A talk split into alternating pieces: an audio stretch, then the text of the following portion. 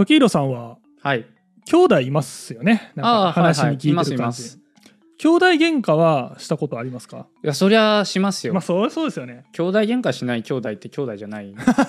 まあ確かに喧嘩したことないですもうちょっとえー、って思うよそう、ちょっまとおかしな話だなと思いますし。あ確かにうん、やっぱね、その兄弟、家族の中でもさ、うん、兄弟の中で利権争いってあるわけよ。いろいろあ。りますありますそうそうそうはい、ありますそういうのがね、はいやっぱりこうこうヒートアップして、暗黙の了解を守らなかったりとうか、ある。ね。うん。で、なんかこう、親がこう、なんか要求してきたうん。ことを、誰が兄弟の中でやるのか、みたいなね。争いとか。まあ、いろいろありますよ兄弟喧嘩のスタイルは。ありますよね、うん。僕も兄がねうん。いたので,、でまあ、5個も離れてるので喧嘩ってよりはまあどっちかというと一方的なあの力による現状維持の変更みたいな感じ上の兄弟はね本当にもうね 抵抗できないですよ、はい。できないですよね。子供の頃は体格差もすごいからね。あーまあそうだね。子供はそうだ、うん。本当に発達の差が全然違うからね、うん。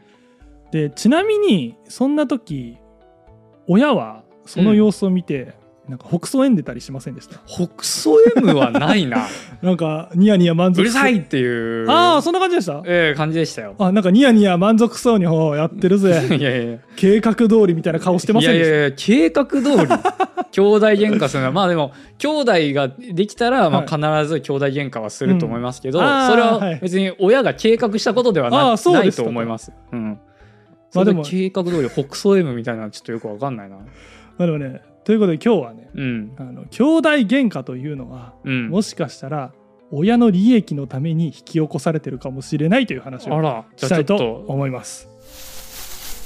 まあ生き物たちの中でね兄弟喧嘩が起こりうるっていうのはまあ、うんそりゃそうだろうと。なんかさ、うんそら、えっと、あれはなんだ、カッコ、ああ、かっこありました。えっと、托卵の話はい。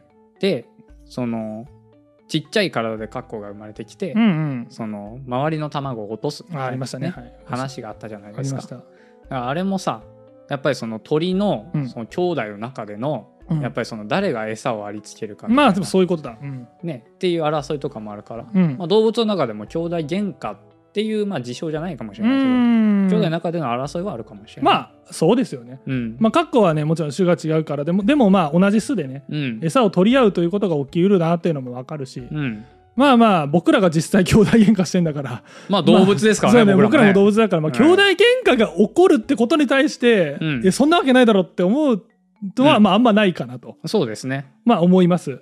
まあ、ただあの動物の中には結構ねあの兄弟殺しって言われるような割とその、はいはい。まあ兄弟喧嘩がエスカレートしてというかまあなんうんか事故で殺しが起こるってよりは、割とその生き物、まあ、その種うんうん。の習性のように、うんうん。まあ、割と高い頻度で兄弟を殺してしまうっていうような、あのーはいはい。まあ、ことが起こるっていうのがまあ知られて古代の王族とかね 確かにね。古代の王族と確かかね結構それありましたよね。に大体ねその計り事とか起こるとね大体弟を寄りつますとか起こりうるからね、やっぱね。王位継承問題が。ありますからね、うんうん。まあ、確かに人間もそうだわな。うん。まあでも本当にその、まあ、王位継承権みたいなことを考えてるかは別として、まあ、動物でも兄弟を殺すってことはまあ起こりうるわけです。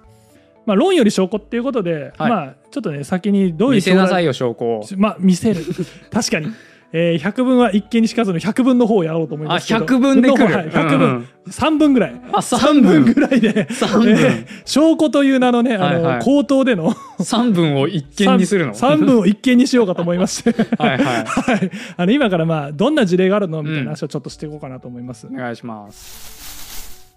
まあ兄弟殺しっつってもうん。あのまあ大きく2パターンありまし2て、パターン。まあ、1つ目は、えーまあ、物騒な名前ですけど絶対的兄弟殺しと言われるような、絶対的兄弟殺し。はい、とすいうのが。ありまして、まあなんか悲しきマシーンみたいな。悲しき殺戮マシーンみたいな名前。そうだねなんかかつてねあのブルース効果の回でねあの僕が冗談であの絶対子供殺すライオンがいたらみたいなまちょああ、はい言ってたね。はい、こと言いましたけど、まあ、今回はだから絶対兄弟殺すマンみたいな、絶対兄弟殺すマン。はい、そういうやつのまあ話です。殺す殺す言ってて YouTube の広告収入大丈夫かな？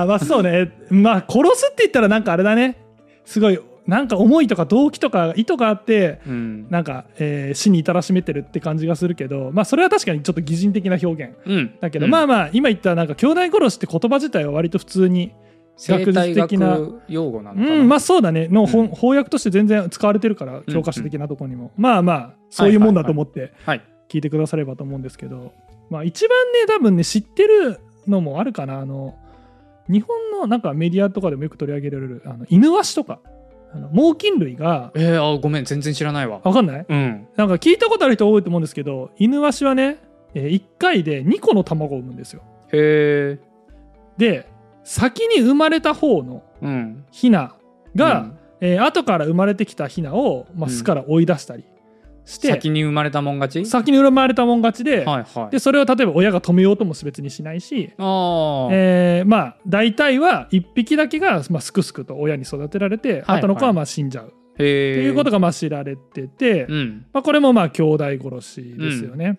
あのまあ、僕が知ってるケースではまあ生まれた後から生まれてきたヒナをなんかつついてうん。外になんか追い出して追い出して、まあ、高いところに巣ができてるので、うん。それからまあ地面に落としちゃってへえ殺すみたいなまあケースがありましてまあまあまあそういうケースがあるっていうのはまあ知ってる方もまあいるかなと個人的には思ってます。で、まあ、他にもねこの猛禽類は割とよく有名なうん。有名なんですけどこういう行動を取る種が多いことは。他にもね僕が調べた感じだとなんかねナスカカツオドリっていうね、ナスカカツオドリ、まあ、ナスカっていうくらいですからペルーの方にいるんでしょうね、とか、はい、中南米の方に生息してるらしい、まあ、カツオドリっていうね。うん海鳥の仲間がまあいるんですけど、まあ、そのいつらも、え2個産んでうん。1個だけ育てる。うんうん。で同じようなタイプだ、は先に生まれたもん勝ちっていうのがまあ知られてましそれて卵と卵の間になんか黒い栄養分の詰まったなんかものが出てきたりとかするんじゃないですか。よく覚えてますね丸カメムシの。丸カメムシかあのはい、えー、硫黄細菌界で、硫黄細菌界はい、見ることができます。はい、はいはい。そうだ、えー黒ぶりですね。うん通称黒ぶり。黒ぶりはい、通称お黒ぶり。前がただ言ってるだけだろ 黒ぶりは。黒ぶりをしはしてないです、村ぶりみたいな感じで言うんじゃないよ。あの黒ぶりはしてないです。ああ黒ぶりはしてないんだね、はい、やっぱり先に生まれた子が、うん後生まれた子を、まあ、いじめちゃうと。はいはい。あとはねアメリカ白ペリカンっていうペリカンうん。の仲間もまああると。まさかそれが3分目じゃないですよね。ん？その100分は一見にしかずのこれから3分言いますの。もう終わ3つって目じゃないですよあすいませんねこれは含んでないです。1文目にあまだ1分目ですよね。あ、含まれてます。よかったよかった。でまあこれなんで2個産むのっていう話をするとうん。まあ一番まあ濃厚だし、まあ、だろうなと思うのがまあ1個ダメだった時の保険説。うんですね。あなんかこう争わせて、うん。なんか成長が早い方じゃないですか。うん言うたらね。早く出てくるのって、はい。で鳥からととかからしたら、うん。まあ早く成長してくれるに越したことはない、うん。からそこで争わせる最初に争わせるっていうのは、まあなんか理にかなってんねっていう感じがしますね。まあ推測ちょちょっと僕のこれあの推測というかもありますけどまあ猛禽類の場合は割とね頂点捕食者で、うん。まあ、敵もそんなに、まあ、これまでは少なくともいなかったであカろうとかも強そうだね。まあそうだね強そうだねいなかっただろうからまあ1匹だけを育てるっていう戦略をとっても、うん。まあ十分その襲われたりすることが少ないので、うんまあ、個体群のまあ数をね維持することができたとか、まあもしくはまあ餌がねそんなに豊富じゃないからその環境適応したとか、まあいろいろ言われてますけどまあそれがうまくいってますと。うん。でまあ実際その保険って説もまあ確かめられてて、えーさっきのねナスカカツオドリとかうん。アメリカシロペリカンっていうねあの同じ兄弟絶対的兄弟殺しをするやつらの,、まあ、あの2個産んだ卵の2個目を取り除くっていう実験をはいはいし。たら、まあ、やっぱり2個あるうん巣よりも、あのまあううんまああれですね。ご後々ううまくヒナが育って巣立つ率が、まあ、下がったと、あまあそりゃそうかっていう感じなんですけど、まあ、一応ちゃんと実験もしてるよっていう、うんうん。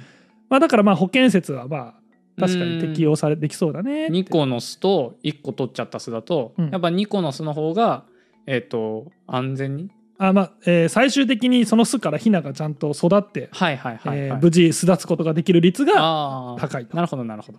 でもまあまあそりゃそうだなって感じです、うんうん。そらそうだなって感じがするね。で次が、うん。えー随時的兄弟殺しと呼ばれる。随時的兄弟殺しと呼ばれます、はいはい。あの絶対兄弟を殺すわけじゃないけど時と場合条件によっては、随時って何？えー随時。えっと今随時的っていうのを Google で調べたところ、はい。まあ、一番上に出てきたウェブリオ国語辞典によりますと、えーまあ、随時というのは好きな時気が向いた時にいつでも行う様のこと。おう気ままな感じだ、まあ、まりまあ、または成り行きに任せる条件に従って逆らわずに動くといったような語義がありますみたいななんかそういうことが書かれてますのでまあまあ雲の行くまま。みたいな感じですね。まあ、はい。はいえー絶対じゃないけど、まま。はい、気が向いたらはいはい。殺すっていう、うわ 怖いね。それはそれでね、まあそうですね。まあ、ね。人間じゃないのね。気が向くってやりゃまあねなんかね本能のスイッチが入ったらうんうん。殺しちゃうってことなんでしょうけど、まあここのね随時的兄弟殺しの事例をペロッと言うとうん。あのこれちょっと鳥じゃない例もあるんだよって話をするためにガラパゴスオットセイっていうオットセイがうん。います。オットセイですね。うん合う合うのオットセイです。う ん いやわかりますか？合う合うのオットセイですねとかって言われてもね。はい。セイウチも合う合うって言いそうだし。確かに。なまあみんなあそこらア辺みんなシカも合う合ううって言いそうだし。確かにみんな合う合うって言いそうなで、うん。んまあガラパゴス諸島に住んでる。うん。まあ、あのオットセイがいます、うん。でこの子はたちは普通の繁殖行動は、うん。まあ、1回の出産で1匹だけ子供を産みます。で大体ね、えー18ヶ月ぐらい、まあ、母乳を与える時期っていうのがあって、うんまあ、それが終わるとまあ子供も母乳をに頼らなくて済むので、うん。まあ、ある意味親離れというか、じゃあ次は離乳食だ。はい、離乳食なのかな。まあまあ 魚たちをね、うん。魚たちを。まあ、食べやすい魚たちを食べていくっていうことになって、まあ、親はまた次の繁殖に、うんができるようになりますっていうサイクルなんですけど、はいはい。えーこのガラパゴス諸島とかってなんかすごくねその潮の流れとかで季節の影響であの大量の時とその魚たちが、うん。あのあまりお魚が取れない時っていうのが割と極端に地域らしくて。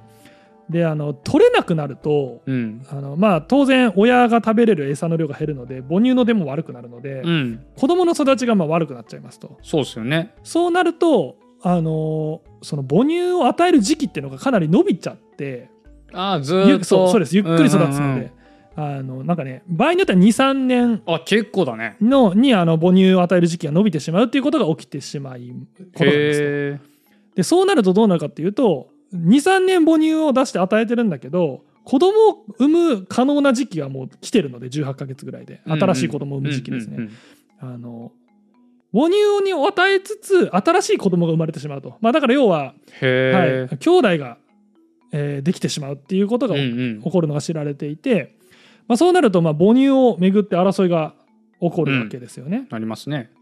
でこうなると大体の場合は上に先に生まれてた子が、うん。えー子供の方あ後から生まれた子か。頭、うん。後から生まれた方をいじめて、うん。えー殺したり、まあ、うん。直接的に殺すこともありますし、いじめて、まあ、母乳から遠ざけて、はいはい。餓死させる。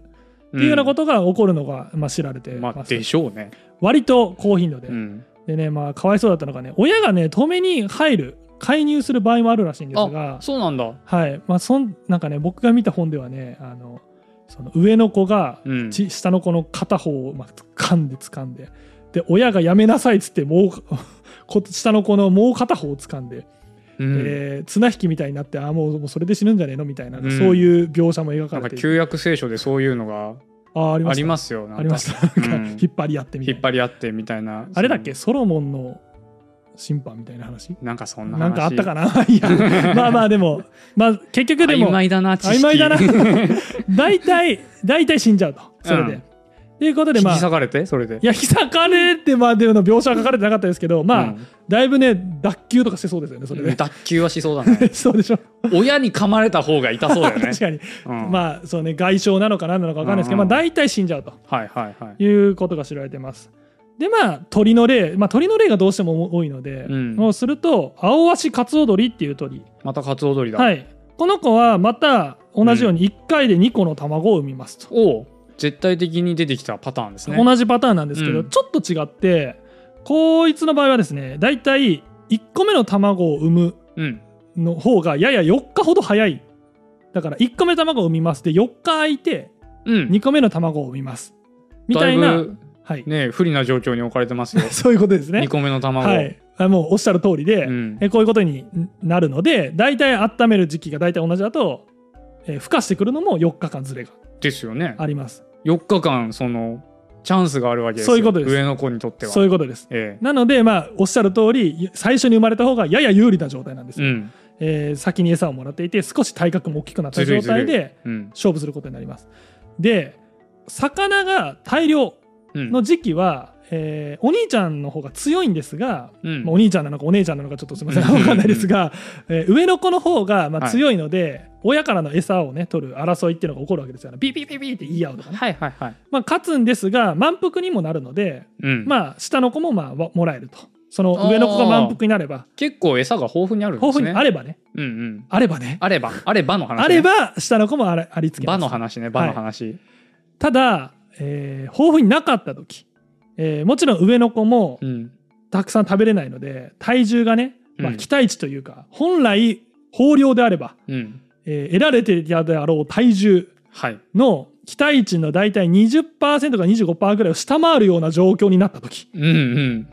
難しい説明だな。えー本来であれば100キロはい。の体重が得られたはずなのに豊漁であればあれな上の子がねうん。あのあれ俺75キロぐらいしかまだねえぞとおうおうおう。なった場合にはですね、まあ、スイッチが入るのか、うん。えー兄弟いじめが始まりましてはい。下の子をめっちゃつついたりお前のせいだと。そう俺が痩せてるのは。お前のせいって思ってるかは知らないですけど、うんうんでもそういうことのように見えますよね見える見えますね現象ね。はいうんあの下の子をいじめるようになりますへえ。そうすると下の子は萎縮するので、うん。えーもうお母さんが帰ってきてもうん要求しなくなるんですよ、ああ、はいはいはいはい。で餓死しますとうんうんうん。でお兄ちゃんっていうか、まあ、上の子は生き残ると。ああ、わかる。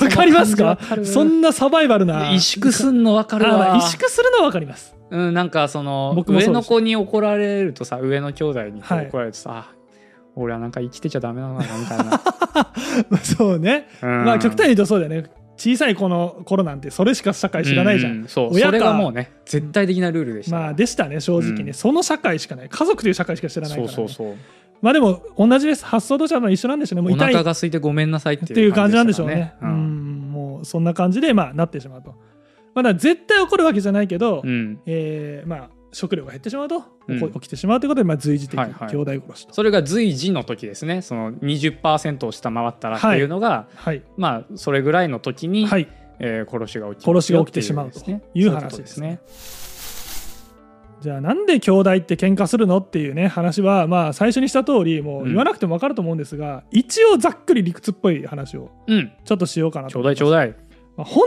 当はね本当はなんかね専門的な本とか読むとなんか包括適応度とか血縁度みたいな難しい言葉出てくるんだけどうん。それするとねあのー包括適応度って何みたいな話で多分台本作らないといけないから、うん。まあ、ざっくりもう僕一言で僕流一言一言でえー、5ことぐらいください。あの5ことぐらい。いいよ5個とや与えるそう10 25ことぐらい、ね。25個とはいぐらいに二乗したらしたったねしちゃいましたね。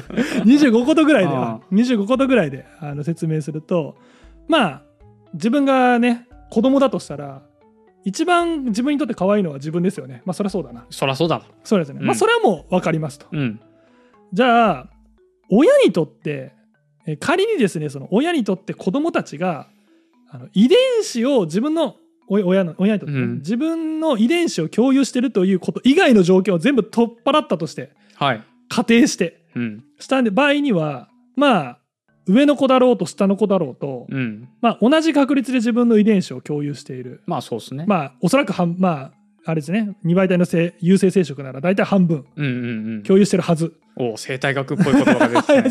まあ二倍体の有性生殖だったら。だったらいやそう一応言っとかないとあの8の例とかどうなんですかとか言われそうだから、まあ一旦ね。一旦。一旦はい、えーその場合だったらその場合だったら半分えー半分。の共有してるるの可能性があるので、まあどっちかをひいきする理由ってそんなにない。まあ確かに確かに。はずなんですよ、まあうん。実際あるかもしれないよ。こっちのさっき言ったようにこっちの方がなんかうまく育ってるからとかさ、うん。なんとなくこっちの方が派手で可愛く見えるからとか。イケメンだから。イケメンだからとかもしかしたらあるかもしれないけど、まあ一旦無視したら、うん。遺伝子的には、えーまあうん。ひいきする理由はないと、うんうん。まあ、子供的には遺伝子的にも自分をひいきする理由があると。いう状況ですと。だけど親が子供にできる投資というか、まあ、今回の場合で言うと餌を持ってくるとかね、リソースですね。リソースをねうん。避けるリソースっていうのは有限なんですよね。うん。ってことは、えーリリソースは有限です。でも親の、まあ、ある意味愛というかうん。は、まあ、平等なはずです。うん。ってなると子供たちはその有限な資源をめぐって争いますよねと。争いますねまあそれはそうだなと。うんうん有限なので、えー別の兄弟に餌をあげるということは自分がもらうはずだった餌がもらえなくなったってことと同義なので、うんうんまあそれは争いますよねと、うんうんまあ、いうことがまあまあ分かりますよねはいっていうのが理屈の話です。ではねうん。もし兄弟たちのパワーバランスがうん。全く同じだとして、はいはいはい。まあ、今回で言うと憧れるね、そのシチュエーション。今回で言うと鳥なので、うん。あのまあ人間はさあのもちろん双子とかね三つ子とかそういう場合はありますけど、まあ、大抵の場合はさ、まあ、基本的には1回に1人のうん。子供が生まれるのでまあもちろん兄弟みたいになっちゃいますけど、うんまあ、少なくとも今言ってた鳥とかだとさうん。やろうと思えば4日ずらして産むなんてことをうん。しなくてもいい気もするんですよね1回で1個2個産むとかもうん。そういう進化が全然起きてもよかったのかなとまあおかしくないっていうか、まあ、普通にそれが行われてる鳥もいますよね。昆虫とかさうん。大体さ1回で大量に産んでさ確かに確かに。まあ、魚とかもそうかなカマキリの卵とかさ、あーそうだね泡みたいなのをそうそうそうててブワーって生まれるもんね一。斉に孵化しますあのさっきも出たマルカメムシもねうん。一気にね、はいはい一気に生まれてきて一気に黒ぶりの汁を吸ったりするわけですから、まあまあそれだったらさ、まあ、ある意味みんな同じ条件で生まれてくることができるので、うん。まあパワーバランスというか、まあ、もちろんね、うんうんいろんな理由があって、えー有利不利はあるでしょうけど、まあいまあ、遺伝子のまあ本来のね期待値的な話で言うと平等なはず、まあ成長とかね、はいっていうのはまあそこまで差はないよね。ないはずですと。でこうなるとさまあ争っても優劣起きないし、うんうんまあ、もしくはねだからこそもはや争わないみたいなことがうん起こるかもしれないですね。うんまあ、それは分かりますよね。うんうん。で親の愛は平等ですからはい。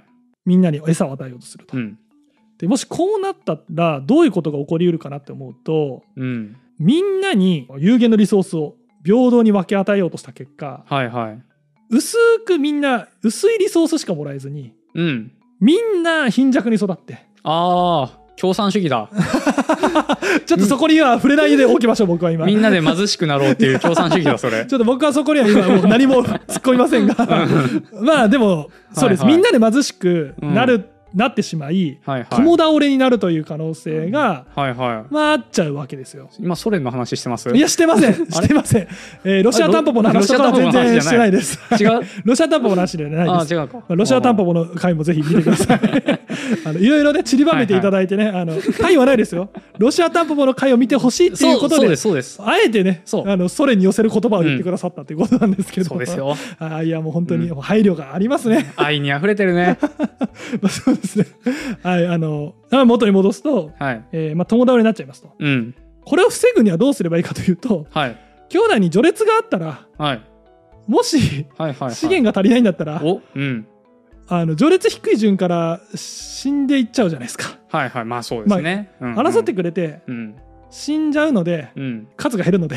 はい。避ける一人当たりにはい。避けるり一人一人って言っちゃうとよくないな。はい。一個体に対してはい。避けるリソースが増えるっていうわけはいですよね。ということですね。うん。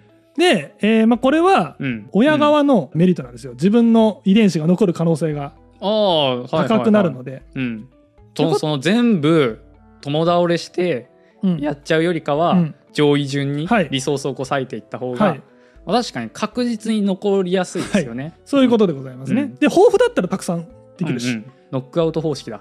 ノックアウト方式。ということで、えー親側には実はメリットがあるしあ確かにその序列をつけさせるというモチベーションというか、うはいん。インセンティブが働くよね争えよっていう。っていう説がありますと。はい。で実際に今じゃあその平等だとみんな共倒れするような話が本当にあるのかうん。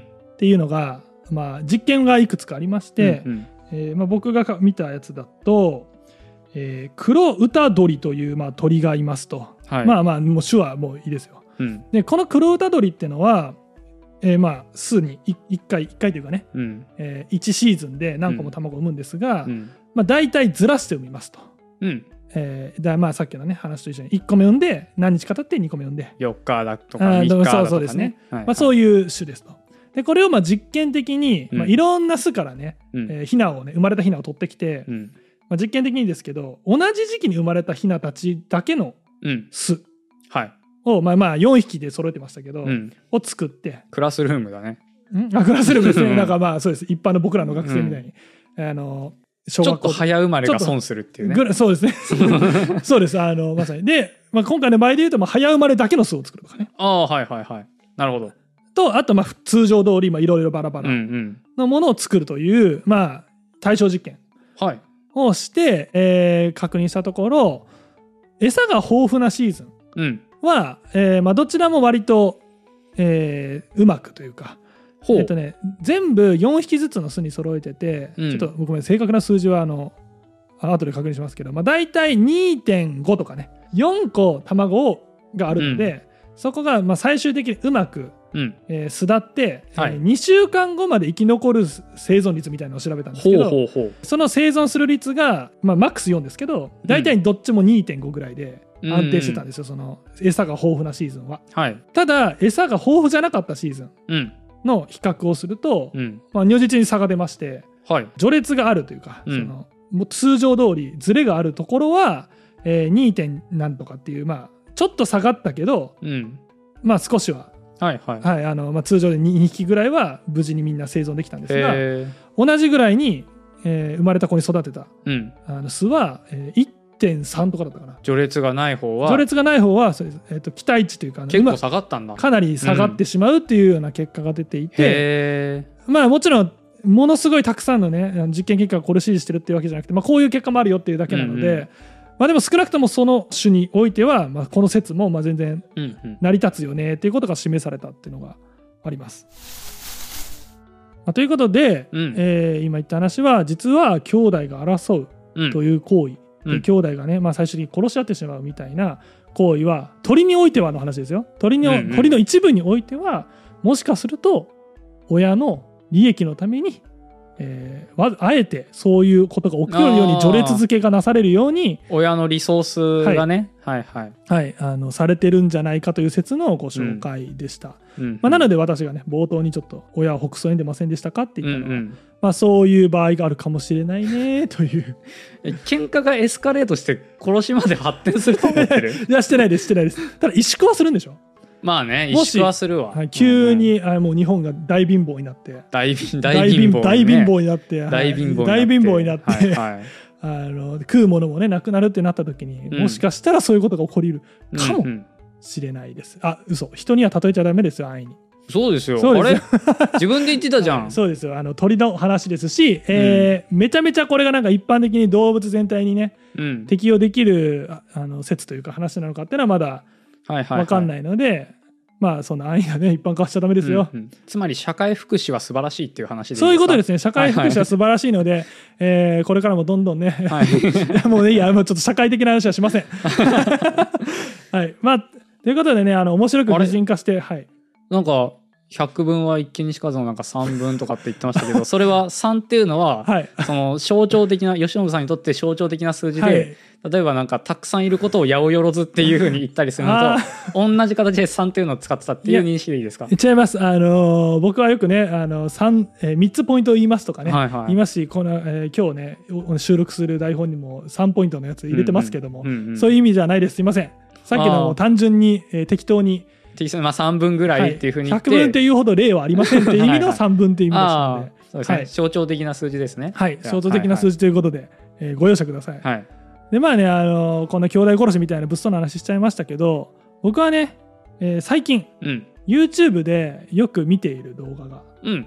ありまして、なんだろえう。味噌菌のレビュー動画とかですか？いや違います みんなが味噌菌のレビューとかとか何ですか？それなんかあるんじゃないですか？かはい見てないけど。見てないけどあの僕はねあの仕事とか作業をねうん。するときになんか BGM としてさまあそれこそラジオのように流して、そうだね。はい聞いたりすることありますけど、最近は僕はよく見るのがフクロウとかはい。ワシのうん。えー巣のライブカメラ、へえ。BGM にも何にもならなさそうだけど。えーならないですならないんですがちょうどいいですよあの聞かなくてもうん。あ聞いてるとさラジオ聞くとさラジオの意識いっちゃったりするじゃないですか、まあそれはね、僕はもう浪人中にそれを、あそうですよねはい、実感してますよ。わかりますあの僕も同じでしたあのだけどねフクロウはね、うん。あの音とかも聞こえるライブカメラなので、なんへか急にピーピーピーピーとか言い出したらちょっと見に行くみたいなあなんかあったのかなみたいなえ。ああ。でそうすると親がね餌を持ってきてて、はいはいはいちょうどああ餌あげてるとか思いながらまあ確かにラジオよりかは集中できそう。う。ん、でねフクロウとかだとね23時間に1回ぐらいとか多くてもだね、うんうん。えー、1日で34回ぐらいのうん餌を与える時間がないので、うん。まあなんだろうな一日中作業するとかだったらあんまり高頻度にその仕事から意識がそれずにはいはい。いいインターバルだねそれね。そう。23時間集中してそう。うん。そうそうそうそこえたらあちょっと休憩だっていう。フクロウと休憩の時間を共にしている感じがいいですね。そうね。そんななんかねあの時計みたいにきっちりはしてないけど、まあでも気持ちとしてはそんな感じなの、ああそろそろもう来たんだ。あもう結構何時間経ったかなみたいな、あ俺も餌食べようみたいなおやつ食べようみたいなね。そんな感じになるのでよく見てるんですけど、うん。最近一番見てるのがフクロウないんです、でね僕もねこの台本作りながらねうん。あのフクロウの2匹のフクロウの兄弟がうん。巣箱で育っている、はい。ライブカメラを今よく見てまして、おうおうおう。まあ、それがまあめちゃめちゃ可愛いんですよ。うん。でねこの間あのそのライブカメラ見てたら突然爆音が聞こえてバーンみたいな音が聞こえて、い。なんだと思って見に行ったらまあ多分急にラあの雷雨ですね。か雷がああはいはい。鳴り始めちゃってて、で大丈夫かなって見たら、まあ、多分この2匹のねフクロウにとっては多分人生人生？あのフクロウ生フクロウ生フクロウ生初のうん。雷なので、もうめちゃめちゃビビりまくってるんですよ。あで入り口がねあのあ入り口から一番遠いところに2匹でこうあの身を寄せ合ってね。可愛かろうねそうそんなフクロウそうねもうすごいびっくりしたものでもずっとその入り口の方にずっと睨んでるみたいな。あーうん。なんかそういう様子を見ながら僕はこの今回のね兄弟殺しみたいな物騒なテーマの 台本を書いていきながらまあ癒されるなと思ったんですけど、うんまああのちょっと思ったのが 僕もねこういうね生大学の本とかね、うん。えー兄弟殺しみたいな台本とかをね書いてると、まあ、あの字面でこういう極端な例とかがよく見られるので、うん。まるで兄弟というのは殺し合う運命なんだみたいなさ極端だね。そういうことをね考えてしまうことがあるかもしれないですけど、うん。まあ現実のライブカメラを見るとですね、まあ、兄弟でね身を寄せ合って、えーまあたおそらく無事にね2匹とも親から平等な愛をもらってるようなのでそのライブカメまラを見あまあライる感じ、ブカメラがあるんだったら、はい。餌は豊富にあるんじゃないですか。多分あるんでしょうね、うん。あのある感じなのでまあこういうね時と場合、うんうん。そして種とかね、うん。いろんな条件によってねそういう兄弟の争いっていうのもね、はい。はい起こるだろうけどうん。程度があるしっていう話なんだなとうん。僕はこの台本書きながら身をもって、はい。えー実感していたというところでございます。はい。ということで本日は以上にしたいと思います。ありがとうございました。ありがとうございました。